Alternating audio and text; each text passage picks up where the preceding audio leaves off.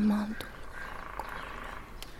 a mi si si Mother, have you seen? It's so beautiful. I feel charged, as if my soul herself is singing. I. Uh, I'm sorry, I did not know you were. It's all right, child. You were saying The moon. She's beautiful. I've seen her a hundred times in my dreams, but I've never done her justice. I am happy for you, Anka. To see her for the first time. I can only imagine how you are feeling.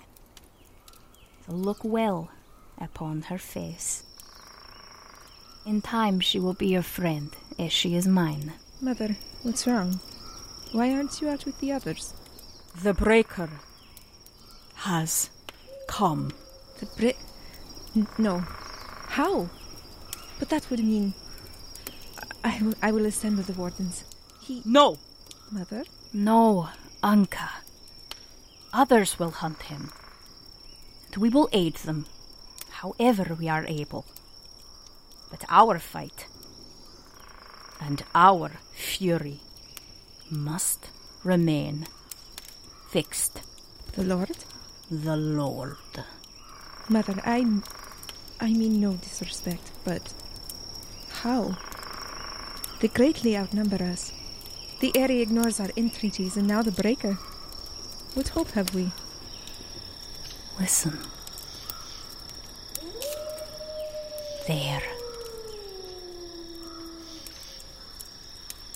Can you hear it? A whisper on the wind.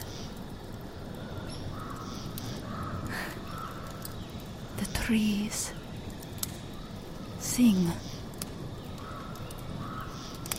The land trembles.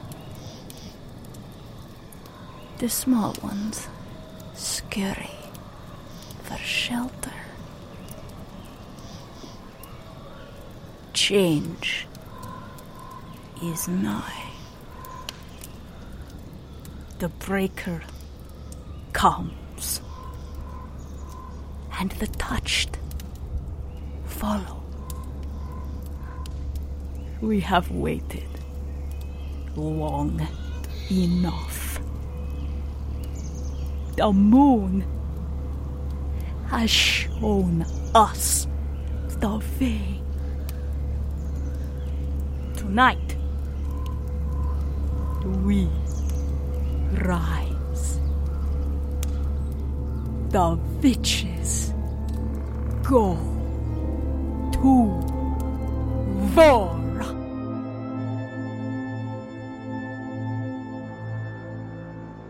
A week has passed since you passed Vankala. Bex has led you through the mountains before leaving you at the mining village of Grendel on the eastern side of the mountain range. You travel the old Ore Road, a seldom used, mostly overgrown stone path, once the favored trade route of the Tyran realm. The road rises before you as the ground to your left drops away. In no time, you find yourselves high above the river, which carves a winding canyon before you. The road ahead of you twists and turns through the scattered trees which decorate the plain. Occasionally, you catch the glimpse of ancient ruins, long forgotten and home to light knows what. Sometime later, the sparse trees and rocky outcroppings give way to fields of wheat. Tall golden stalks wave in the afternoon sun, forming a rolling retainer along the road before you. The road rises gently, cresting on a hilltop overlooking a village within the valley far below. An hour later, you find yourselves beyond the fields, fast approaching what looks to be the end of the world.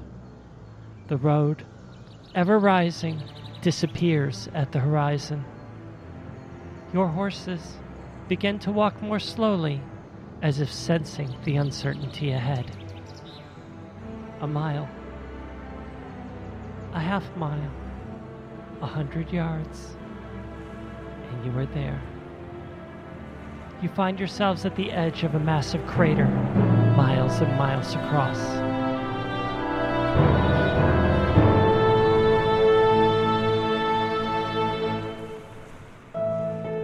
The crater is filled with the deepest blue water.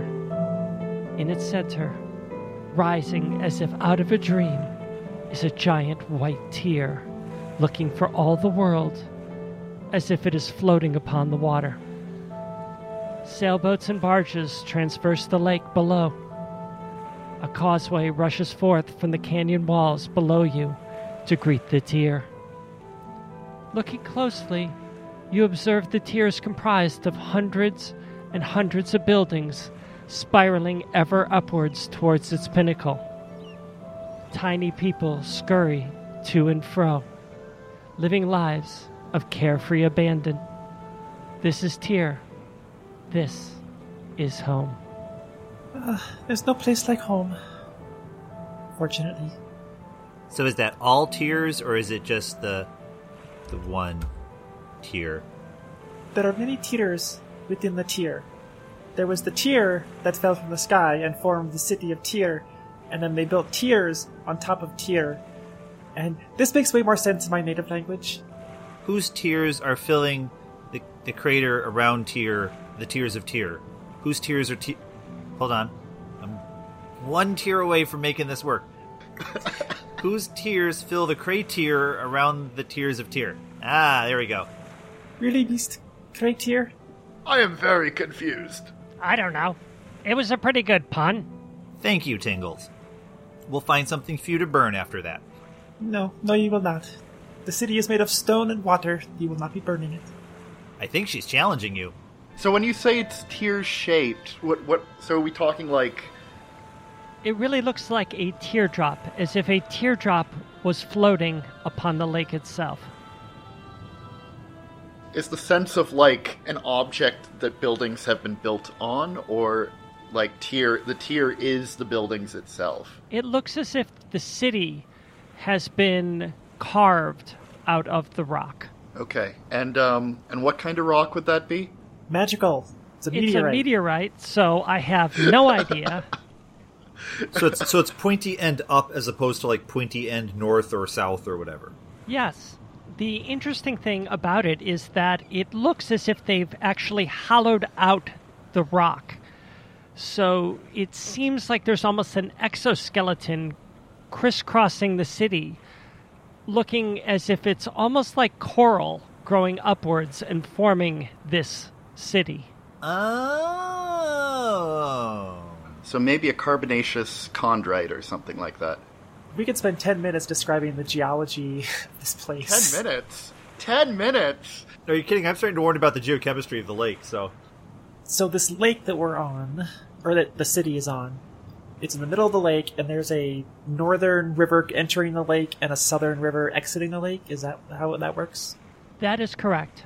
And the crater itself is massive. Okay, and we are currently standing at the northern end of this thing, right?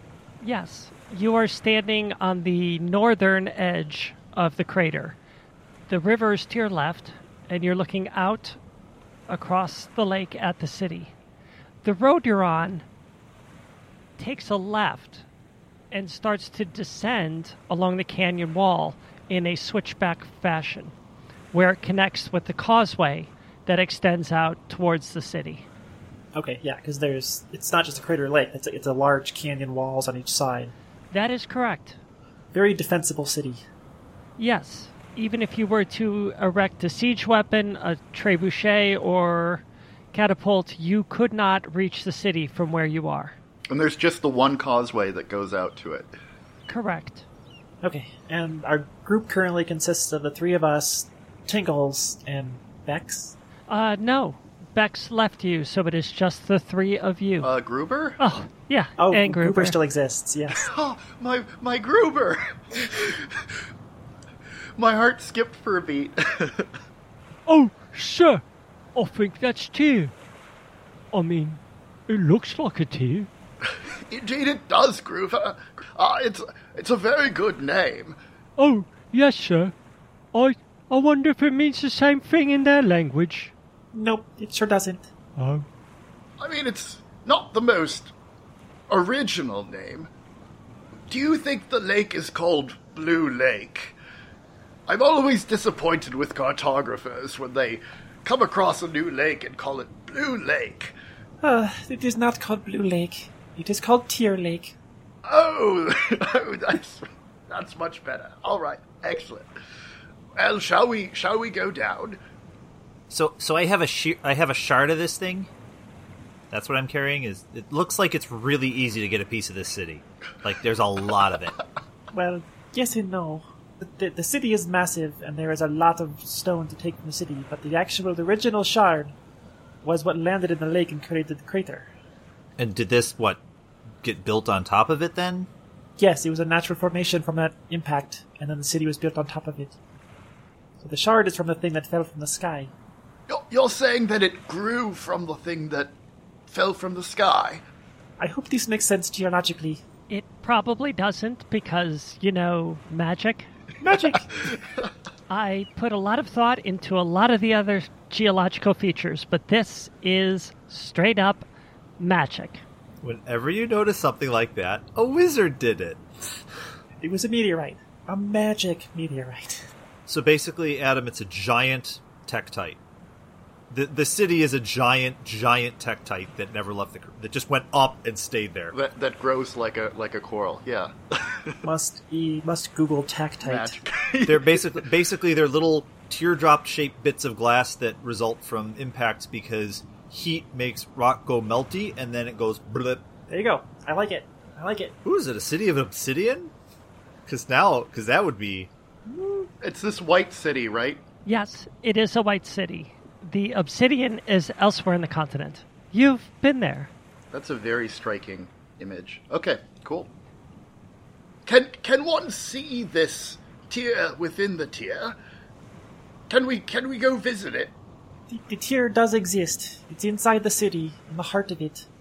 Some people go there on like pilgrimages, um, but you can't actually see the shard itself. It's protected by layers and layers of magic and wards and various people with large weapons that will stab you if you try. must break into shard chamber. Mist, mist.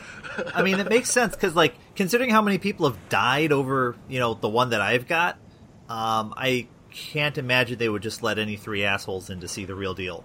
Mist and Silway, you both recall that that chamber specifically was mentioned in the journal. Yes, check the journal. There was a mention of the, the chamber in the journal. All right, hang on. Um, heart of the oh, heart of the Black Rock, fellow pilgrim. Yeah, okay. Black Rock would that be the Yes. okay? For hours, for hours he sat before the portal, studying and transcribing its protective sigils. There's those sigils again. I wish I'd paid more attention when I was taken there before. Well, uh, well, what do you say we make a pilgrimage? Ugh. Must we? Well, okay, if the sigils around the around the vault or whatever are the same as what's been carved into, or at least related. Right, right, right. Remember? Oh, oh shit. Um, What? What? didn't Hair, hairball? What? no. nope. Um, had to check. No, no, no. Uh, weren't the sigils the stuff that we deciphered? Doesn't that have to do with like opening, Breaking breaking? And activating. Like I don't know, breaking down these freaking doors? Possibly, yes. I think it's worth investigating now. Yeah, that's the whole reason we're here. Well, is yeah, I mean, but this goes beyond like mild curiosity, and now it's like, um, hey, plot thread. I mean, saving the world is great and all, but like, I there's I, my family is here. That's gonna be awkward, possibly dangerous. What? Why? Why? Dangerous for whom and why? My my family are powerful people, and I may have pissed them off. So what? You're gonna get grounded? Like I don't know. That's the pro- that's what I'm saying. I don't know how they will react. scruffed? Like what's the? When I walk up to the door and say, "Hi, I'm back after f- five years," after abandoning the family and causing who knows how much political turmoil, I don't know. Political turmoil. Haven't you been like how much pro- turmoil from? Haven't you been all like low profile and stuff? Well, since I left, yes, but the leaving is what would have caused the turmoil. what did you just like give everybody the bird while you left, or I mean, wait, what's what's a bird? never mind? Don't worry about it. But the answer is yes. I I may have burned a few bridges on the way out. Quietly into the night, you did not go. Yeah, okay. Well, And when I say burned a few bridges, I mean literally set bridges on fire. is that why there's only the one causeway What- now? What what does giving the bird mean to a Tabashi? That's a good point. I probably should have picked a different phrase. oh, thank you. I love the idea that flipping someone the bird is like the highest honor in Tabashi society. Here's your dead bird carcass. This, that's flipping someone a bird. That's flipping someone a bird, not the bird. There's a difference. Yep. Okay, so let's just let's let's just clarify. What's the likelihood that they're going to kill Rotan or especially me? Ha! I'd like to see them try. I don't want to die either. Oh, don't worry, Gruber. I mean, they won't kill you on sight. They'll they'll probably treat you like kidnappers, probably maybe Why would they think we're kidnappers? because you're outsiders and they don't trust outsiders. And you're showing up with one of the scions of the city, and you don't speak the language and can't defend yourself, so they're gonna make all kinds of terrible assumptions. Okay, one of those statements is patently false. He uh, kind of snaps his fingers and a little green flame appears in his hand, and he quashes it. But, like, again, I'm not keen on having to fight your family, so. Well, right. I mean, we're going to. We're not just gonna like show up and do whatever. We're going to. I will. I will talk to them. I will explain to the guards what's going on, and hopefully they'll be understanding and take us to see who we- we want you to see. But you never know. Do not worry, Silway. Timora guides us. Uh, great. One of these days, she's going to guide us off a cliff, and I hope you realize we're falling before that happens. Not this cliff, right? I mean, it's a long way down. And I can't swim. If Timora wills it, Okay, let's start walking down the down the road. Let's not jump off the cliff. No, just go straight over. The water will break your fall. Trust me. Technically, he is correct on both counts. Look, let- let's just go down the. the go down here and start hitting across the causeway. There will be probably be guards on, on each end of the causeway, and we'll just have to like, talk our way through a little bit. And Tingles, be on your best neutral behavior. And by best behavior, we mean go invisible, please. Well, that too. I mean, I was going to. You you kind of want to stay hidden so you can jump out and go wah. You know, give an old lady a heart attack or something. Well, the, the Tierheads are kind of known for true sight, though. It's a thing we, we do. Well, screw that. You make your way down the canyon. The road itself is not very steep. There are many switchbacks on your way to the bottom. As you reach the bottom, you look upwards and marvel at just how high these canyon walls are. And just to head off any questions that may come up, the walls themselves are all uniform, implying that they are all from the same geological era or event. For our listeners, you should see the looks of uh, excitement on the faces of our two geologists. You should also see the look on Diana's face, daring us to say something. I bet I bet they're tertiary, Mike. You find yourselves on the road. The causeway itself seems to have been created magically some time ago. The road itself is paved of ornate stone, with ornate railings on either side. Standing at the entrance to the causeway, on either side of it, are two guards, dressed in very fine, highly polished plate armor very similar to the armor that Rotan wears. They each hold a polearm with a blade at either end. They stare off into the distance, looking past you, not blinking, nearly motionless. Hey, fellas. We're just gonna walk past. They do not respond. In fact, you can't even tell if they react at all, for their helmets cover their entire faces. They look almost as if they're metal statues. Is there anything unusual about this Silway would make note of, or is she just like, yep, there's always guards here and we walk past them? No, they almost look ceremonial, but they're not. And they're not unusual. So she's that she's definitely got that casual attitude, like, "Hey fellas, you're with me. Let's go." The group of you make your way down the causeway. It is a very long trip. You don't really feel as if you're moving closer to the city. The stones beneath your feet, unlike the road you've been on for better part of the last week, is pristine. All of the stones are perfectly square. They're evenly set. There is no grass growing up between the flagstones. Ooh, it's like Salt Lake City. You were impressed by the number of boats and ships leaving and arriving at the city. Most of them appear to be barges, as if most of the trade, most of the transportation, is done via boat. And they're coming in or leaving on the river route? Is that. Or are they just coming from like the edges of the crater? They are mostly coming via the river route, but you see several boats out on the lake cruising that maybe you think they're yachts or pleasure boats, and they're just out there having fun.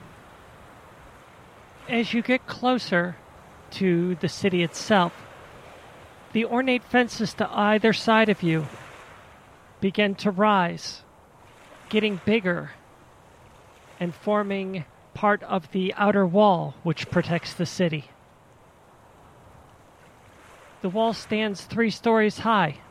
It is ornately carved, with all manner of statues and portrayals of historical events in Tyrian history. Most of them center around magic. Before you are two massive doors, which are also built out of the same strange stone. Sylvie approaches them casually. Hello, we're looking to go through. These two are with me. Who are you? I'm a native, native Tyrian. What more do you need to know? I need to know who you are. We do not let just anyone through. Well, um, I, are you, are you sure we can't just you can't just let us through? Um, you, you really need to know a name? You come here with three from the Outland, and you want me to let you through? No. They're they're with me. You could you could. Uh, all right, fine. I guess we'll have to do this. The and she lowers the hood of her cloak so her hair is visible. I am here to see uh the house Ceciliat, please. Are they expecting you? Ah the mistress of the house is. The lord and lady are not. One moment, please. The guard turns away from you and becomes unfocused, as if he's looking off into space. Clarity returns, and he turns to you once again. You have been gone a very long time, but I will let you through. Well, yes, I mean, only, only five years. It's not that long. From his belt, the guard removes a small stone rod. He turns, approaches the gates, and he taps them. First one, then the other. The doors swing open before you. All right, fellas, come with me. She says in common. Very impressive. As you are passing by, the guard says to you, Silway, You should bring your outlanders to see Hansfeld Traeger on the second tier, Why is that? because they do not speak our language, and nobody here will speak to them in that barbaric tongue. All right, all right, fine. We'll take the Outlanders. We'll see if we can make them blend in as much as possible. With, you know, you being a giant cat and you being a giant walking tin can. Well, I mean, I can do something about that. The four of you cross the threshold into Tyr. The city itself is immaculate. Unlike most every other city you've ever been, it is not dirty, there is no trash on the streets or the gutters. All of it seems to be carved out of that same white stone. The people of Tyr go about their day. One of the things you find striking, they all seem to have very dark complexions. In fact, Silway seems to be on the lighter side, if not the lightest. The range of skin tones appear to run from olive to the most beautiful ebony black. But this is a secondary observation as you notice a carriage float past you with no driver and no wheels. Sylvie is completely unfazed by this. I say, how do they do that? Do what? The the the the the, the floaty thing. The the carriage. Yes. Yeah, it's carriage. It's it's transporting. Looks like people. It's like it looks like a passenger carriage. Really? Do do they drive themselves? Uh, some of them do. Yes, Wow. the better ones. At the house across from you, outside, a broom sweeps the front, all on its own. Yes. Oh, oh Excellent. goodness! The car doesn't have a driver. Somebody should stop it before it hurts someone. Gruber, it's fine. It's fine. Look out! It's going to hit that boy. You think so? Oh yes, look at it. Let's watch and find out. It does. Oh God! Tyrants are really big on the trolley problem. I was kidding. but it didn't hit those five people over there, so it's fine. the, the carts take the path of least resistance. That's how they're magically programmed. and a small child doesn't offer as much resistance as five people. Damn it! Sorry. Much to your dismay, the cart avoids the boy and continues its way up the winding road. Looking around, you notice the people are staring at you, and it is a hard stare. It is not friendly at all. Gruber, check your fly. I, I don't know what that is. I just use a rope. You you three might want to keep a low profile. I would say not draw attention to yourselves, but you're literally clanking down the road in a giant metal suit. Keep a low profile. Those guys at the gate had giant metal suits. Yeah, I was gonna say, Rotan doesn't look as out of place, except for maybe his very pasty white skin. So wait, What what? all these people out here, which one is the most average looking of all of them? Uh, so like picks an average looking person. I don't know. Mist taps his hat and turns into that guy, and then waves to him. Oh oh oh. Mist, miss, needs to be careful. Do that. Don't do that when everyone's looking. How dare you? How rude! Did you see what that cat just did? I say, sir. You, you cease that immediately. This tall, thin man walks over to you and starts jabbing a finger into your chest. You will not. That is such an insult. Silway, what is he saying? He's saying he's saying turn the illusion turn the illusion off. And he's turn it off. Is he saying I should do that, or are you saying I should do that? Both both. We're both saying that. You should do it now. Fair. And uh, he dismisses the illusion. Uh, sir, sir, uh, he does not speak uh, the the language. I, I can translate though. Of course, he does not speak the language because he is an outlander, and he is not welcome here. And he smells. He's not staying. We're we're, we are going to. We just have a, a quick business in town in the city, and then we are leaving. I promise. I suggest you get him out of sight before I have the town guards throw him in the brig. Yes, yes. Uh, under- understood. We are on our way. Thank you, sir. This man seems very agitated. Let's go. Come on. We need to get out of this out of the streets. Should we fight him? Mist, he is staring daggers at you. He stands with his hands on his hips, waiting for you to move on. He will not move until you do. All right, come on, come on. Let's go. Mist though is doing the thing where he walks away, but like locks eyes backward. He locks eyes with you, and he is trying to beat you in a staring contest. Mist, I want you to give me, uh, oh, what should we call it? Intimidation? Yes, Intimidation? We'll Intimidation? call it intimidation, and I will give you advantage because you are a cat. The first roll of season three is a staring contest. Feels about right. Oh, fuck off dice.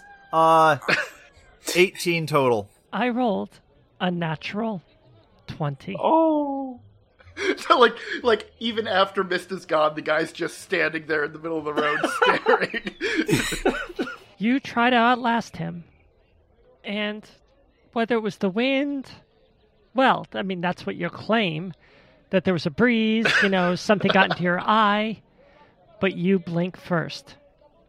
And you see when you do so, he has a self satisfied grin upon his face. Oh, fuck this guy. Would you like me to translate that for you? An hour in, and we have established the arch nemesis for season three. I cast a mage hand behind me, and it just is a giant middle finger. Oh, how sweet! You're flipping him a bird. The city's gonna come down on us so hard. And here I thought Silway would be the one to cause all the trouble once you got to Tyr. Behind you, you hear a shocked gasp coming from the crowd. And then a bunch of murmuring that you can't really understand. Silway, why was that man so so irritable? Probably has a small dick. What? He was irritable because you cast illusion magic in the city. And? That carriage is driving itself. That broom is sweeping itself. Illusions are chaos magic. They're lies. Tyrans don't like those. No. Carriages don't float on their own. That seems pretty. But that is that is an orderly thing to do. They are no, that that is that is different. That's a different kind of magic. I was blending into a crowd. That seems orderly. I was trying to not cause chaos by looking like everybody else. Yeah, that's great. We should definitely do that, but not. They can't see you change. Then then they'll know it's an illusion, and they'll that that's the reaction you're going to get. Just trust me on this. If you're going to use the hat, do it when no one's looking. I mean, I'm I'm I'm not going to not take your advice in your frickin' homeland, but I'm just saying I don't understand this order versus chaos thing as you describe it. If you want to have that debate with them, you're welcome to once you learn the language. Let, let's find these place that the guards mentioned. Let's find a dark corner to turn around and you can turn the hat on. Rotan, can you like lower your visor on your helmet? Gruber, do we have a cloak for you or something? We need to blend in better. Oh, um, what if I pop my hair on the other side? It's not your hair that's the issue, Gruber. Well, then I'm all out of ideas. Do you have a, a, a, hood, a cloak with a hood? he starts patting himself down, and he literally has nothing on him. Um, I don't think so. What if I gave him my helmet? Look, just something to cover up a little more. You're, they're very conspicuous. All of you know, I don't know what that means. The four of you began your ascent into the upper tiers of the city. And we walk by that guy again. As you wind your way higher and higher in the city, you find yourselves looking past the exteriors of the buildings, down alleys, through windows, and you're surprised at what you see. Behind these well maintained exterior facades, you see people washing their clothes by hand. More than once, you see a group of young men and women throwing dice in an alley. A quarter turn up the city, you find yourselves looking at a large, bustling market with all manner of stall and vendor, filled with people. It's a cacophony of voices as people try to sell and buy and hawk their wares. Silway has a wistful look on her face when she sees this. I was just going to say that. For you, this is definitely bittersweet. She seems more comfortable in this part of the city than she does in the other parts that we've been through so far. As you complete the turn, you arrive at the second tier. You find yourself standing before a gate. The gate is open, but there are two guards standing sentinel. They let you pass without incident or question. You find yourselves in a merchant district with vendors, a few outdoor restaurants scattered throughout this tier. It is definitely nicer than the tier below. Silway, how many tiers are in this tier? I want to say six, but tell Diana, am I? Do you have a better number in mind? That is correct. There are six tiers, and then there is a seventh, which is An observation deck. sort of, yes. There's a few buildings up there. There's an Arcanist laboratory. There is uh, council meeting chambers, uh, open parkland, observation areas. So, yeah, sort of, I guess. And the city is sort of carved into the tier. Yeah, like it's sort of riddled through. Yes, yes, but there is that sort of thin uh, exoskeleton of that coral-like rock, almost like tendrils or like a, a fine lattice work. So there's plenty of So plenty of natural daylight. Yes, plenty of daylight. Uh, there's there's six tiers officially, um, but there is some debate about whether what counts as a tier. You know, there's a there's a top level above six, whether there's some other things, but it's not really a tier because it's the top, and people debate on whether the top is a tier and that kind of thing. A short distance into the tier, you find yourselves at a small but very quaint and well appointed shop. It's positively enchanting. There's a sign which hangs above the door, which reads Hansfeld Traeger in several languages. Inside the picture window, you see a broom sweeping the floor on its own. Would Silly have any familiarity with this shop? No, it looks new to you. It was not here when you lived here before. Hansfeldstrager. That's what the sign says. That's where we were told to go. This must be the place. I, I don't know why the guards would send us here. I think maybe they want us to buy something. They know we're not tourists. Or at least they know I'm not a tourist. Tourists don't really exist in here, do they? Not with that warm welcome. Perhaps Tymora guides our path then. And Rotan will go inside. Tymora or the city guards. And she follows Rotan inside. You find yourselves in a lovely, fragrant, wonderful little store filled with oddities and curios, the likes of which you've never seen before. In fact, you're not even sure what most of them do. Perception check. uh, 12. You see a bunch of squares and rectangles and rods and circles, and you know what none of them do.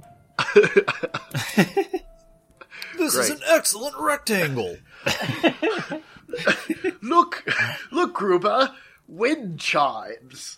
I swear to God, if Mugby is in this store right now. And then she'll look for a person or a, someone running the store. Hello? Is anyone here? You say that, and you look behind the counter, and what you see is a tuft of stark white hair moving back and forth behind the counter. Silly groans loudly. You see a small man with a very long white beard climb into the chair. He looks at you. It is clearly not Mugby. oh, thank God. It's Mugby's brother. Rugby. My name is Hansfeld Traeger. I am the proprietor of this shop. So, what can I do for you? Did he say that in common or in Terran? Yes, he said that in common. Ah! Finally, somebody I can understand. It's good to see you, and good to understand you too. Hello, good sir. Uh, the guards at the gate sent us up here for some reason. You wouldn't happen to know why, would you?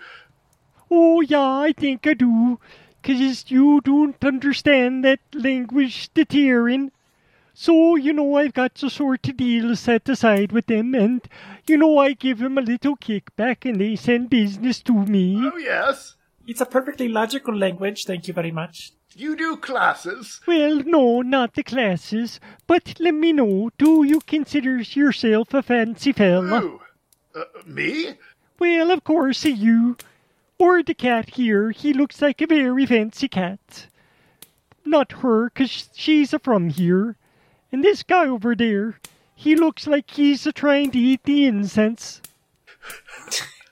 From the desk, he removes a small tray which is lined in black velvet.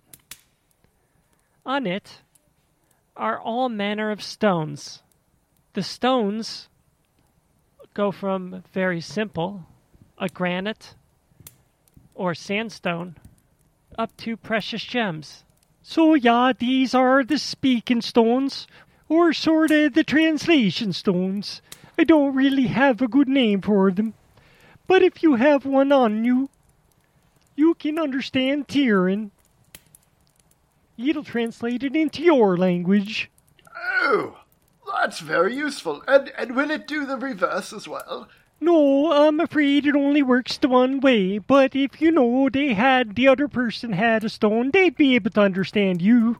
Oh, does everybody in Tyr carry these? Oh, well, some of the traders do, and you know, some of the people do, but, well, we call it common, but they consider that dumb, so they just call it the It outland. is dumb. Common is a terrible name. I don't know. It's Well, you know, they're very me-focused people, and and they say what they speak is common, so they're not going to refer to another language as the common. Right, thank you. pretty common where I come from. You speak Rothian or something. Oh no, they don't discriminate. They just call it outland. They don't even call it Rothian or, you know, whatever. So does this just uh, translate Tyrian, or is this one of those universal translators?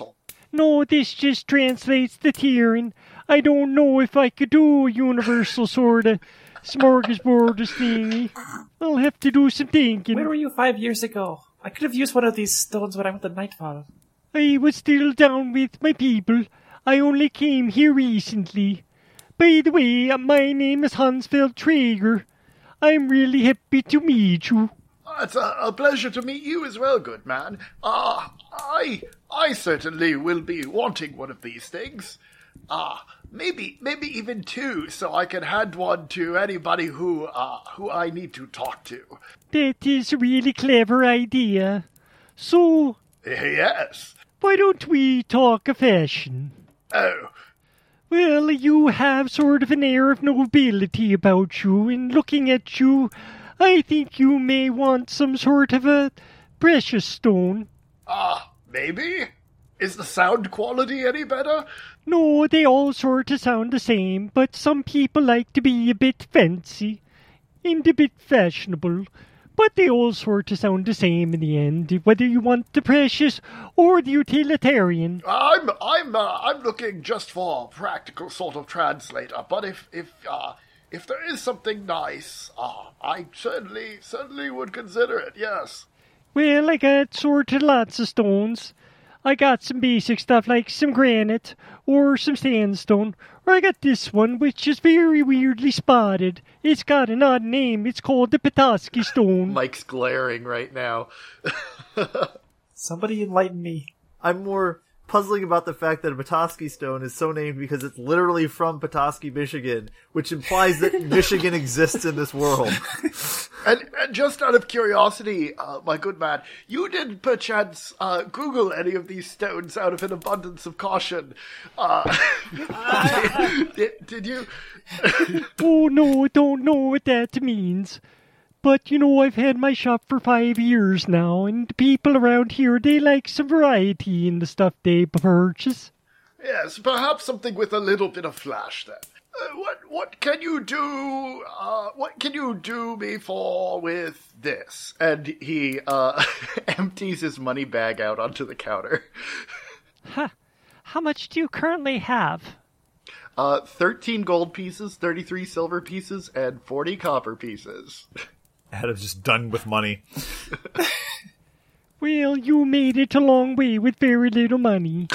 but I sure like your spunk. I'll tell you what I'm going to do. Hansfeld covers up half the tray, all of the precious stones, and you're left with the choice of all of the basic rocks. You know, 'cause I get a good feeling from you, I'll give your choice for any of these stones here. Uh, okay, so so does this like do I shove this in my ear or, or how, how, how do these work? It's a suppository. Do I have to? s- Do I swallow No, you it? just have to have it on you. The magic works as long as you have it on your person. Oh, You could put it in your pocket. oh, I see. You could make it into a medallion or a ring. and I don't really see see much point in getting something fancy if it's just going to be in my pocket. Ah, let's let's let's go with one of these. Ah, one of these granites. That is a strong choice for a strong man. Do you have any L-type granites? Just what you see on the tray. I'm not really a rock guy. So, what about you, my tall feline friend? What catches your kitty eye? I feel like I I feel like taking a sandstone is really on the nose for a cat. Got anything in a travertine? Yes, he does have uh, one of those, if that's what you want. The thing you said, he has it. How much would uh would would four of these be? So you want four of the granite ones there? Yes, yes. I like these ones with the the Rapakivi textures. If you could just point it out, I'm just sort of not, these- as I these said, ones, a right rock guy. We just do some uh, quick, uh, oh, to carry the one and I read a it's book on somewhere in the neighborhood of um, maybe 200 gold pieces. Ah, It's more than you have on the table, Derrotan. what's the cheapest you have? Oh, the cheapest is the one that you have chosen. Oh, that that well, technically that is a granite, but uh, okay. Uh, well, well, we'll just do the plain granite then. Uh, and um, how how much are those? Again, I really should have chosen something besides rocks.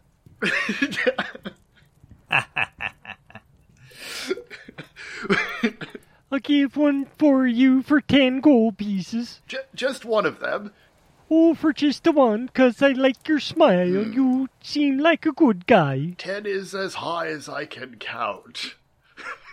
Oh, then I guess that's good for the both of us. Silway groans and fishes through a coin purse and pulls out a single pearl and drops on the counter. And is like, whatever this will buy, we will take. Oh, looky there. Well, how many would you like? I'll give you a whole bunch. Seven, maybe eight. How about ten? I don't. I don't need any. This is for the, these two. I would like two for me and, and two for Gruber, since he he does most of the uh the organizing for me. Oh, sir, I don't think it's cinnamon. Even though it smells like cinnamon, it doesn't taste like it. Oh, Gruber. Oh, I'm afraid I'm going to have to charge you for that. I'm.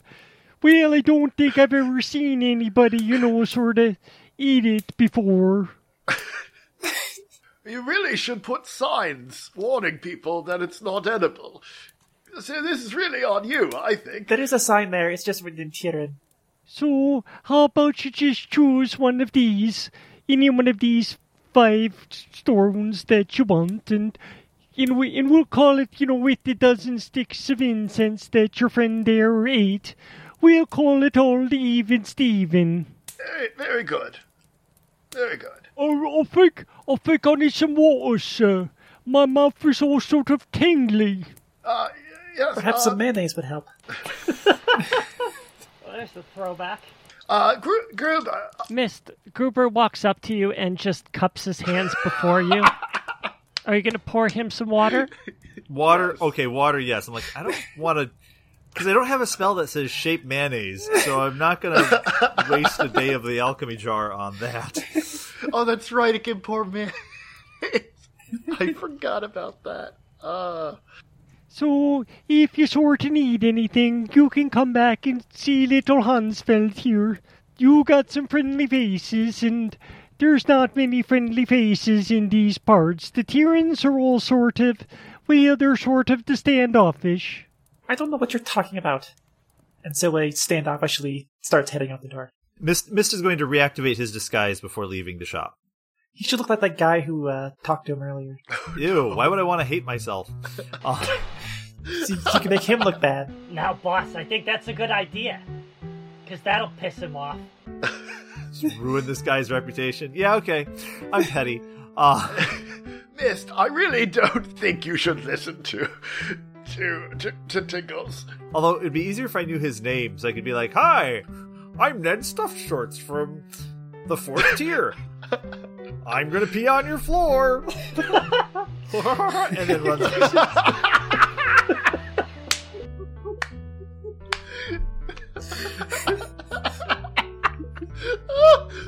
I'm just saying, like, It's very in character for a cat. And I can just see him just glaring at you while he does it. I just like the image of like this typical looking human walking up to somebody and coming up a hairball.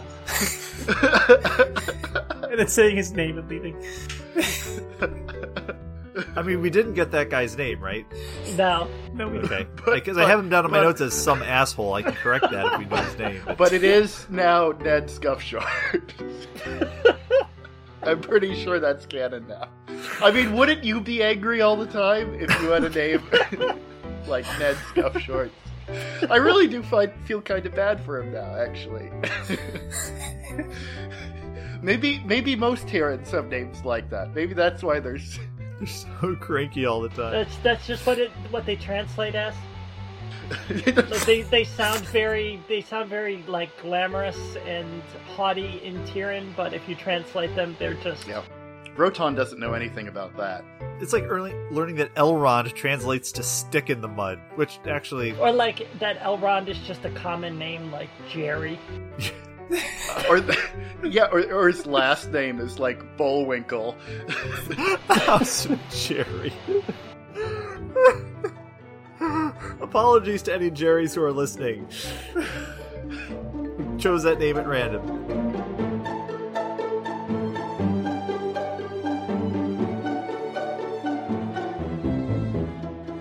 Hi, everyone. Welcome to season three of Multiclass Theater. If you have stuck with us this long, we are so grateful that you are enjoying our silly little show. Uh, we certainly enjoy playing it. Uh, some of you really like listening to it and have gone so far as to donate on our Patreon page. And, and as this is the start of a new season, we want to make sure that you know that you are so very appreciated. Uh, our patrons, Eric and Aaron, uh, of course, we love you guys um, for a very long time. Brandon, Diamond Pants, the Abil Queen, Taryn, and Jenna.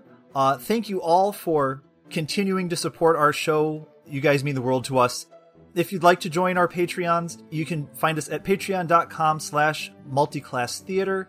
Uh, if you'd like to support us, we'd love to hear from you on Apple Podcast, uh, leaving reviews, or on, I think Google lets you do it. Any place that you can leave us a review to let us know that you're listening and that you're enjoying our show really helps us out, and uh, we love to hear it. We're all very excited about season three. It's season two um, was a lot of fun, uh, visiting new places, fighting new enemies. Uh, season three, I hope uh, you will enjoy even more. It's going to be bigger. It's going to be scarier. It is going to be a whole lot of fun. And guess what? We are adding two new cast members to the podcast. You have heard them before on our anniversary episode.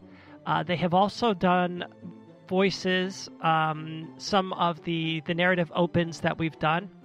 It gives me great pleasure to introduce to you Matt and Rachel.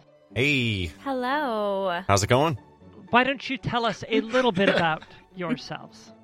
Go ahead, Matt. Uh, Matt, take the buck.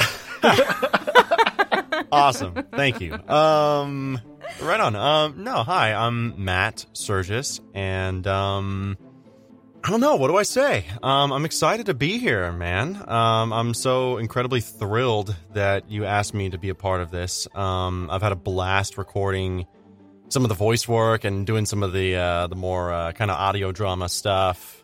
You know, always been a massive D&D fan, so I'm I'm so so excited. Yeah, I was going to say you you've been playing for years. Yeah, And yeah, I've been playing you run for a your long own time. campaign. Yeah, so I um I got my start in, in Pathfinder actually, and um, moved to New York and kind of ran into that thing where like oh everybody wants to play but nobody wants to DM you know? So I, I kind of was that guy to step up and and DM and kind of form my own group and and got into 5e and um yeah now I run a couple groups and and just so incredibly thrilled to join another uh join another group and and be a part of a, a podcast so.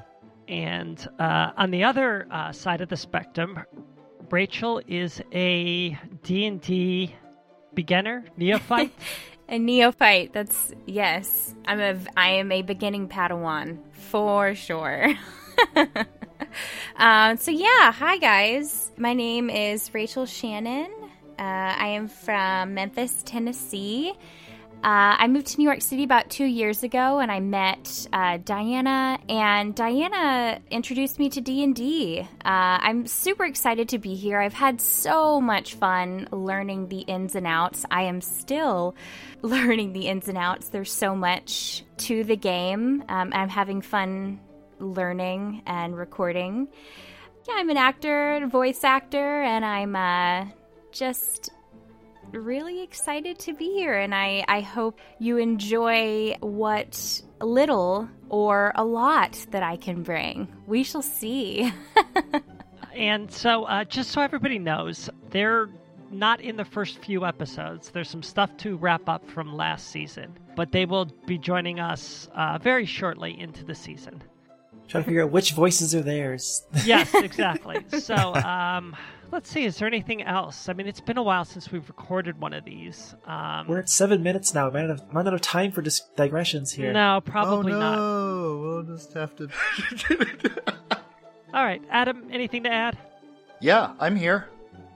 Okay. Well, In case y'all were worried. I don't. I don't think anything else has to be said. So, uh, back to the show. and cut.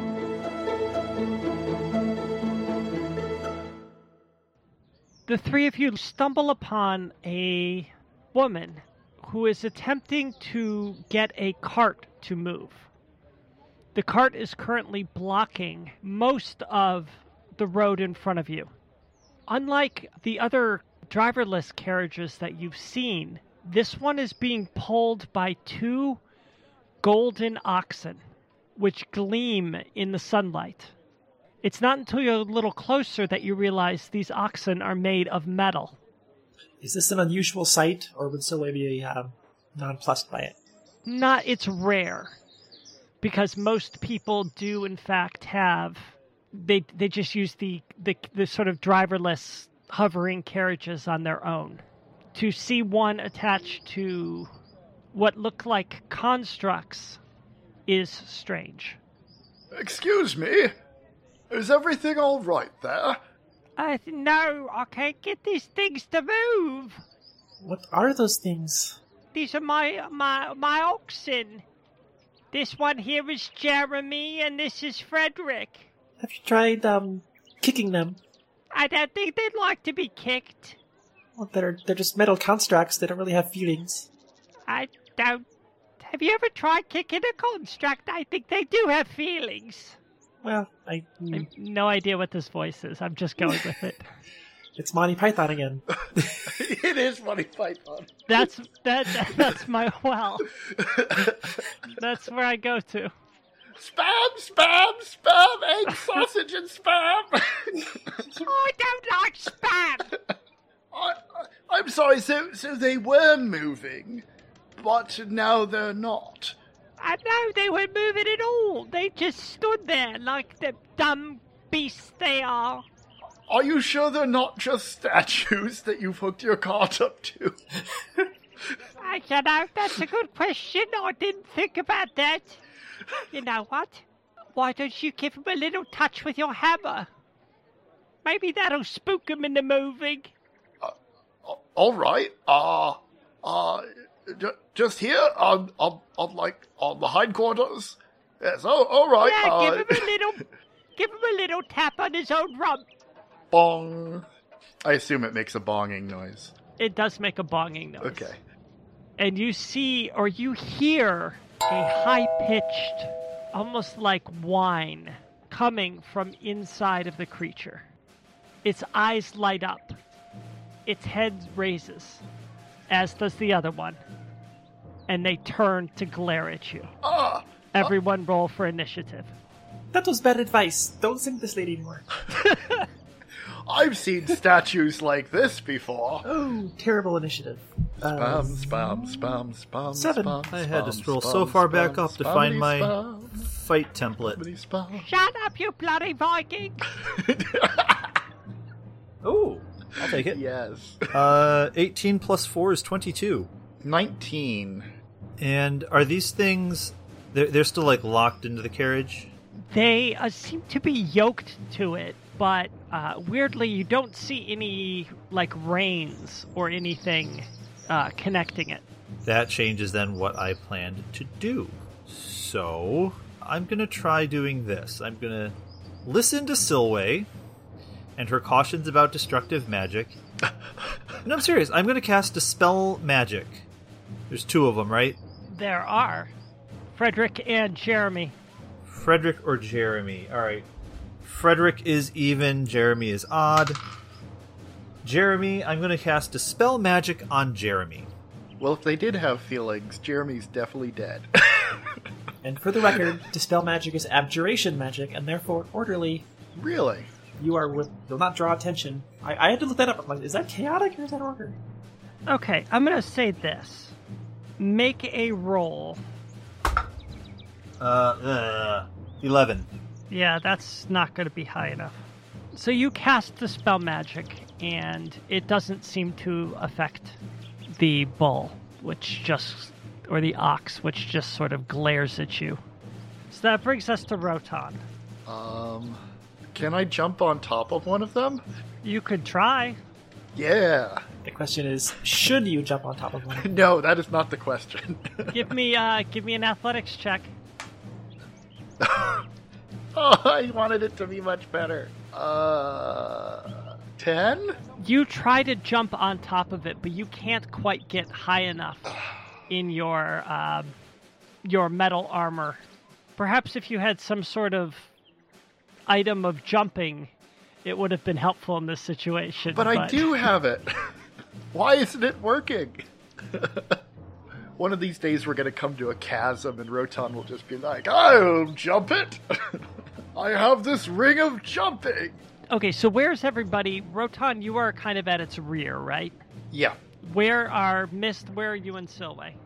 I kind of envision Mist being off to the side. Okay, about about how far away? Conveniently far away, since you're asking. Uh, I, I think I think realistically, Mist is like 20 feet. Okay, and Silway. Uh, Silway would have been leading them down the streets. So whenever they started, she would have been at the front of the pack, I think. And would not have like thought to retreat or go behind anybody. So she's probably still up there. Okay, Mike. What is Mist's armor class? I almost flippantly said negative nine. Um, 16. So, Mist, you see the bulls are, or the oxen are looking around, and because of the way they are yoked into the cart, they can't quite turn around to get at Rotan. So their eyes focus on you. And Frederick raises his head, snorts, and charges. This catches Jeremy by surprise, but soon he also starts pulling the cart towards you. So, before I roll my two hit roll on you, Rotan, give me a dexterity check to see if you can avoid the cart. 19. All right, Rotan, you are able to step back out of the way and avoid the cart as it jerks into motion and starts rumbling across the road. Can I jump into the cart? Or is that too big of an Maybe ask? on your next turn. Though I will give you this. If you want to make a, an attack of opportunity, you can. Uh, yes, I do. no, not with that roll. It's a five. So Rotan tries to climb onto the cart and then kind of misses and gets dragged a little bit, stumbling behind it, but doesn't fall over but couldn't can't bring himself onto the cart. Meanwhile, the cart I would say rumbles, but more silently floats across the road, being pulled by these oxen right towards Mist. I forgot about attacks of opportunity. It's so rare for things to disengage from me. Frederick is coming after you, Mist. Now, because of the way you are positioned, Jeremy can't quite reach you. So, Frederick is going to try to gore you with his horns. Mm-hmm. He hits you once with one of his horns. How bad? He hits you pretty hard for 19 points of damage. Ow! That's that's pretty hard.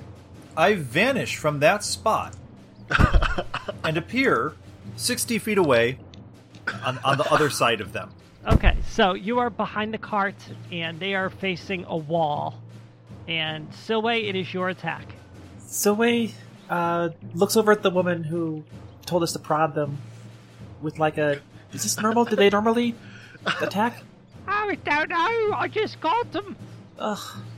Then she instinctively pulls out a dagger, and then pauses, looks at the dagger, looks at the metal bowl, groans and rolls her eyes, and then points at Rotan and casts a spell on him, which would be haste spell. Ooh. She's not really sure what she's doing. She's just sort of like, I want to help somehow, and then like throws her hand out towards Rotan. You move faster. Fight better, go. A common request for Rotan. Okay, so you get you get plus two AC, advantage on dexterity saving throws, and an additional attack each turn. Oh. Nice. How long does that last? Holy shit! Uh, concentration up to one minute. Wow. when the spell ends, a wave of lethargy sweeps Yes. over the target. yep. Oh, this is going to be a great pilgrimage. I can't remember which one of the two, Frederick or Jeremy, attacked. Frederick attacked me. Okay, so Jeremy kind of knocks his head into Frederick, clearly annoyed at being jerked over to the wall. And he's looking around for a target, but can't seem to find anybody. But he's starting to pull the the cart around in uh, a circle towards you, Mist. So this being like a city street, are there like flowers? Like somebody have a flower box, something nearby? Sure. Okay. Because when I cast plant growth, I need a plant to make grow. I'm going to point the staff sort of in the middle of the street, right underneath the, the, the carriage here, and use the staff to cast plant growth. Choose a point within range. All normal plants in a 100 foot radius become thick and overgrown. Every creature moving through the area must spend four feet of movement for every one foot it moves. I'm to try to create a an area that makes it harder for them to get to Rotan, to get to Silway, to get to me, and to get to any passersby that they might decide to get pissy with. Uh, Silway's cringing as she watches this and glancing at all of the um, passersby and the townsfolk to see how they react. You see the the some of the people gathered watching it are just conversing amongst themselves, kind of pointing at what's going on. It, it's almost as if they're at a sporting event, just sort of commentating on. I mean, that was pretty clever there, but you know, maybe I would have gone with this. There's like money changing hands. So, okay, that brings us to Rotan. Okay. What is the orientation of the cart and the bulls relative to me? They are turning in the opposite direction of you. Okay. I think I'm going to dash. I, I see that the, the bulls are turning around to face Mist, and I want to charge the closest one. Okay, that would probably be Jeremy. Okay, I'm going to charge Dar- Jeremy, and I'm going to use my new feat, which is Charger. Oh, that worked out well with haste, didn't it? It did. I, I'm using this sooner than I expected, but. Uh, all right, so I'm gonna charge at Jeremy, and and they're up against the wall. So could I potentially like pin them both to the wall if I shove? I think they would be too heavy, even for you. They Okay. are too large metal constructs and a cart. That's okay. I kind of wanted to like grab one by the horns and like push it back, but I'm at the wrong orientation. To You you could tr- you could try. I could try. I'll say this: you could try, but It's going twice as fast. T- twice as fast means twice as much force. do or do not. There is no try. Shit. So there is a try. That's a Oh, there's a nine? fail. That's a nine. There's a do not. Okay. So you try to charge into them and kind of shove them back and, and, and show them who's boss as you try to wrestle with this. And it's like running into a wall. You don't take any damage, but you are not moving these things. I still get to attack twice, I think. Uh, how does a. This is going to be 15 to hit? 15 will miss. Or rather, you hit it, but it doesn't seem to do any damage. Stop it! What are you doing? That's worse. Alright, I'm done. Did I waste my spell on you? Rotan, Rotan hits the thing twice, and there's a bong, bong, but it doesn't seem to affect the creature at all. It's like me with certain kinds of electronics. Like, maybe if I hit it in the right direction, it will shut off. or turn on. It is going to attack you, Rotan, since you've put yourself in harm's way. What's your AC again? It's been a while. 18, I think. Plus two. Plus two. Even despite your fancy feet, one of them does hit you. Hits you for 11 points of damage. Ooh. And that brings us to Silway. And after you hit it, the woman says, Oh, don't hurt him! Don't hurt my babies! Well, then call them off. They're attacking us. I, I can't control them. Well, then we'll control them. And she flings a dagger at one. Well, it's for all the good throwing a dagger at a metal statue is going to do.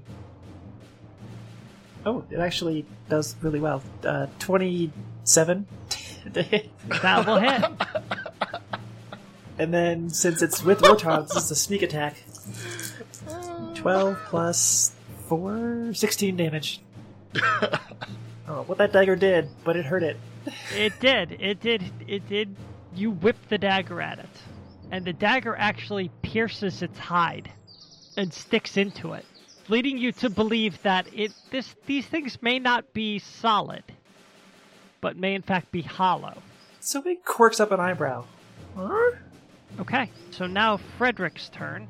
Frederick continues to pull the cart around and sees Mist and attempts to charge towards him, but can't make it due to the plant growth. It slows him, so it's a very slow motion charge. Come on, buddy, you can do it. You can do it. I'm right here. Come on, buddy. hey, hey, Mist, Mist. You said you can see through walls sometimes, right? Yes? Can you see inside those things? I think they're hollow. Uh, as soon as it's my turn, I'll find out. Okay. So, um, so as Frederick tries to charge towards Mist, he yanks Jeremy away from Rotan. Jeremy stumbles but stays on his feet. And so now both bulls are facing Mist and approaching him as fast as they can, which is not that quick. But they probably will be on you next round. And speaking of which, it is now your attack. Well, then I will amble around to put some distance between me and them, and I will also go ahead and active use use my action to switch on my ghostly gaze. Once per short rest, as an action, I gain the ability to see through solid objects to a range of 30 feet for one minute. So I guess first I will look at them, and then I will move away from them. Okay, you look inside of the constructs, and instead of like an arcane core or something powering it, it seems to be a collection of gears, almost like they are clockwork. Good call, Silway. They are they're mechanical. So they're not magical. They're not magical. Interesting. Do they have an off switch? What do you mean, not magical? I paid for magical oxen. Well, someone ripped you off, lady. Oh, well then, bloody well kill these things. All right, gloves are coming off. I'm going to use my bonus action to hex, I guess, Frederick, since. Or no, wait, Jeremy's the one closer to me now? Eh, it does. It depends which way you move. I'm going to make them complete, you like, keep turning in the same direction they're already turning. Okay, so Jeremy would continue to be closer on the inside. Okay, I will hex Jeremy, and he has a disadvantage to all his strength checks, in addition to getting lit up the moment I start shooting. Uh, so that brings us to Rotan. How far away are they from me? Basically, the length of the cart, which is probably about 20 feet. Okay. I I want to run in front of Jeremy and make a handle animal check. okay. Uh 21. I Okay. don't know if that has any meaning though. Well, uh, what are you trying to do? so Rotan like like slides in front like between Mist and Jeremy and he's like, "All right, Jeremy. Oh, we don't have to do this. We can we can talk this out just you and I. What do you say, Jeremy? Do do I do I need you to smash you into little pieces?" So you slide in front of Jeremy, and Jeremy stops, and then tilts its head one way and then the other, and just kind of stares at you. Yes. Yes, that's it. Good ox thing, Jeremy. So Jeremy is standing there staring at you, a bit mesmerized, or seems to be listening to you. When next to him you see Frederick turn its head and try to gore you. Well, with my other action, then Oh, okay. I Frederick's gonna get it. I, I have more of an attachment to Jeremy by this point than I do to Frederick, and I haven't interacted at all. Uh, okay, cool. That is a twenty-six to hit, That that will hit. and uh, I am going to smite. Uh, 30? 30 points of damage. Wow. 30 points of damage. Yeah. No wonder Frederick doesn't like you. So you you bring your hammer down. Is this truth or justice? Uh, this will be truth. You bring truth down onto Frederick's head with a loud gonging sound, and you crush in the top of its skull. It's not. Uh, it's still up, Oh, and dang. it looks vaguely angry, but in a sort of comical sort of way, as his head is lopsided. All right. And now it's going to attempt to gore you. Seems fair. I would. Hey, I'm just saying, dude caves my skull in with a hammer. I'm gonna be pissed off about it. I'm just wondering what Jeremy's reaction to this is going to be. That's all I care about. I'm going with, oh, thank you, I was, guy was so annoying. I don't think he's gonna have to worry too much longer. I'm just irritable because I've been hanging out next to Frederick all day. Ugh, Frederick. So, Rotan, Frederick turns its head, and because of the way you crushed the skull, uh, you cleaved its horns instead of being spread wide. They're kind of more pointed forward, as if they are tusks. and Frederick drives his head forward and impales you This feels like a crit. for 45 points of damage. What? Holy Oh, shit! Do you have 45 hit points? 'Cause I uh, have 46. I- Yeah, there, there was a crit in there. oh, yeah, I bet. And I rolled really well on damage. Uh, uh, but but most important question: uh, what is what is Jeremy's reaction to his friend getting getting such awful treatment at the horns of of Frederick? he said his friend, and I'm like, oh, you mean his friend Frederick? Oh, no, his friend Rotan. Okay. Uh, okay, so uh, Jeremy does not have a reaction. He just sort of stands there. Ouch! You thought he was your friend. He's not really your friend. There was a chance for it to go either way. So that brings us to Mist. Mist cracks his knuckles, rolls his shoulders. I want everyone here to to acknowledge that I was told that I can destroy these things. Eldritch Blast. How chaotic is Eldritch Blast? Uh, it's an evocation spell, so you There, tell there you me. go. Um, we're gonna double. We're gonna we're gonna target, of course, uh, uh, Frederick, and try and put it out of its misery, or put it out of Rotan's misery. Do they have stand your ground laws in tier? Does a 17 hit? Yes, Okay. 17 will hit. That is two hits then. So it is nine and six on the die, so that's 15 plus five. 25 force damage total. You hit it, Frederick, twice in the side, and your bolts leave a tremendous impact, denting the side of his shell or casing or armor. But he's still up and still looking kind of angry. Well, that's a problem. Um, Silway, you got any ideas? I do actually. Is it my turn? It is your turn then, Silway. I'm going to use Silway's Inquisitive Rogue ability for the first time ever, Ooh, which is Eye for Detail. So I can make a bonus action investigation check to look for clues or, or hidden things. So I'm going to look for some sort of control switch or off switch for these things that I can go like flip the switch to off and reboot them. Well, that's your problem here. This thing hears things set to evil. Uh, 16. you see on the top of its head, just behind the massive dent that Rotan made, seems to be a rectangular button, you're guessing. Silway's going to run forward and leap and try to press that button. Okay, so first, give me a. Uh, how far away are you? Relatively close.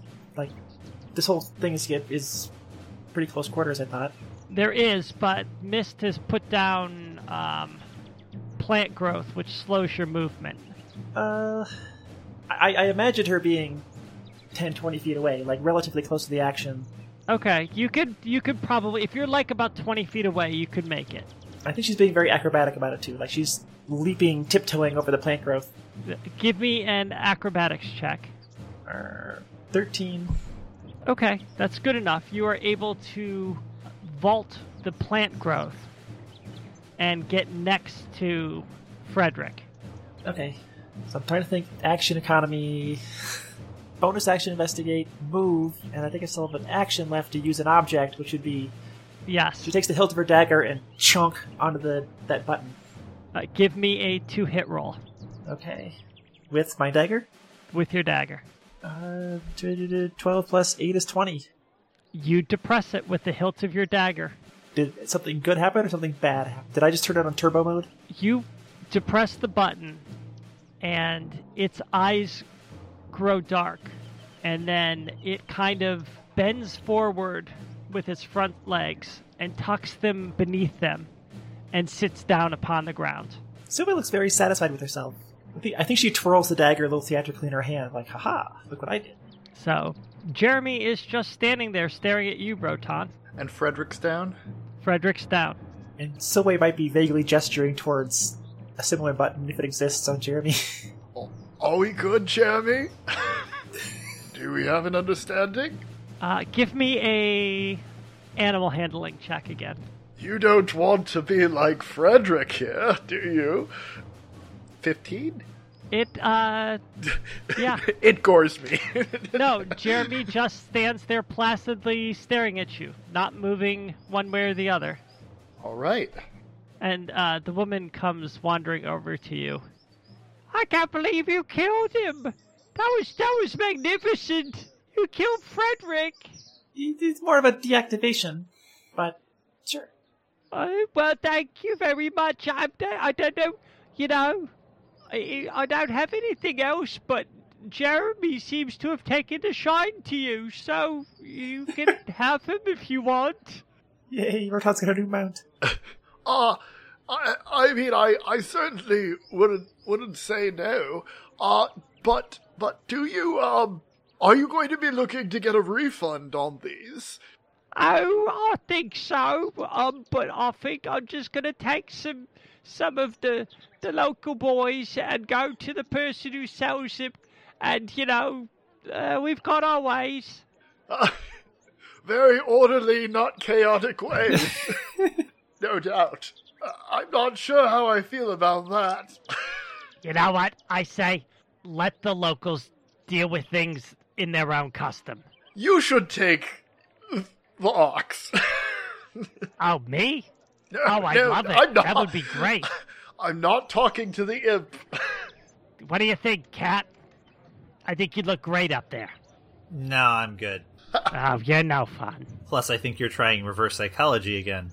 What do you think, Jeremy? Do you want to go go back with this woman for a refund? Or do you want to come with me? What are we gonna do with a giant gold ox? Sell it? Definitely not gonna gonna attract attention. Giant gold ox. It just stands there, uh, staring at you placidly. You thought Rotan was loud during stealth checks. What do you think, Jeremy? Rotan looks deep into Jeremy's soulless eyes. And Jeremy looks back into Rotan's hopefully soulful eyes. Ah, very well, you can come. Are you serious? You're going to bring a giant gold ox into the. Can, can these things come on pilgrimages? I, I actually don't know the, the answer to that. Ah, are, are you sure it's okay if uh, if I take if I take this ox? I go ahead and keep him. I don't need him. Okay. What am I going to do with him? He's going to trample me, but he likes you. Well, uh, okay. Um, well, uh, Gr- Gruber would like it. I don't think he needs to be fed. So, uh, yes, yes. Uh, well, thank you very much. No, no, thank you. Well, shall we all ride the bull down to the uh, pilgrimage destination? What do you think, Jeremy? Uh, Jeremy just stares at you. Uh, uh, Rotan will climb on top of Jeremy. Okay, Jeremy allows it. Ah, all right. Uh, Jeremy, uh, hi ho. Okay, Jeremy begins to move forward. Uh, left, left. Uh, Jeremy is not quiet, clanging through the streets. Neither's Rotan. Every um, every passerby that you encounter stops and stares at you. As well they should. So, hey, Mist, uh, do you do you want to get up here as well? I'm going to stay about 30 or 40 feet behind you so it's not clear that we're together, if that's okay. The only reason I'm still visible right now is because I'm out of spell slots.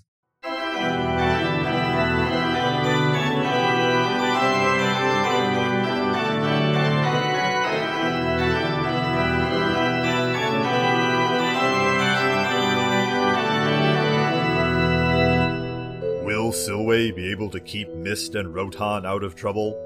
I mean, out of more trouble? Will they remember that they have these new magic items?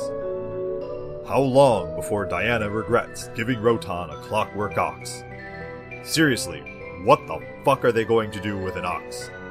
Find out in the third season of Multi Class Theater.